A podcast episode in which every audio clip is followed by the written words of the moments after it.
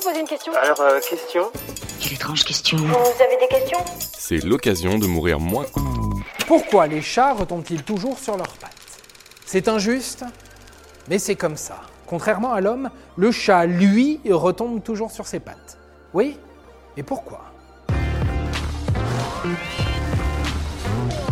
Alors corrigeons tout de suite cette croyance. Non, un chat, ça se gamelle parfois. C'est pris de court sur certaines chutes et ça donne des vidéos assez rigolotes, tant que l'intégrité de l'animal n'est pas altérée, bien sûr. Il est aussi à noter que la défenestration est l'une des principales causes de décès accidentels de nos amis félins. Voilà, j'ai plombé l'ambiance. Mais revenons-en au en général. Oui, en général, le chat a quand même un certain talent pour atterrir sur ses pattes tranquille. De quoi énerver les Yamakasi qui sommeillent en nous. Comment est-ce qu'il fait le chat? Eh bien, c'est grâce à ce que l'on appelle le réflexe de redressement.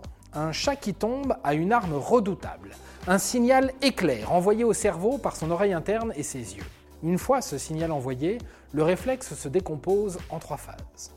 Si le chat a la queue verticale, ce qu'il est en confiance. Phase 1, l'analyse éclair. Le cerveau ordonne aux muscles du cou de tourner la tête en direction du sol.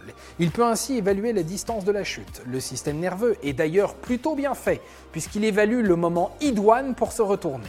Tout cela grâce à une capacité à se situer dans l'espace. Phase 2, la gymnastique. Le corps suit rapidement la rotation de la tête. La colonne vertébrale s'aligne en se servant de la queue comme balancier. Et son anatomie est un plus, oui. Bah oui, sa colonne vertébrale est particulièrement flexible. Et sa clavicule n'est pas fonctionnelle. Eh ben donc, le chat a cette faculté à se retourner très facilement. De plus, en étendant son corps, le chat oppose une résistance à l'air, une manière de freiner sa chute. Phase 3, l'atterrissage. Les pattes avant se replient et les pattes arrière s'étendent. Elles imitent ainsi l'action d'un ressort.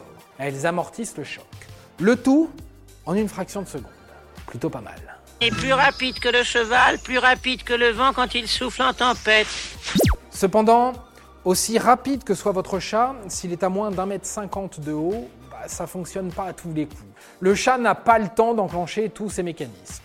Et bien évidemment, la physionomie d'un point de chute va aussi avoir une incidence. Si le terrain est accidenté par des objets, des pierres par exemple, cela peut entraîner des lésions, parfois fatales. Oui, ça y est, je replombe l'ambiance. Et voilà, maintenant, vous savez tout. Au revoir, messieurs, dames.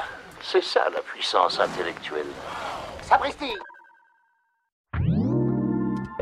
Avant de partir, attends, j'ai un truc à te dire. Viens découvrir notre podcast sexo S'exposer. Deux minutes pour tout savoir sur la sexualité masculine.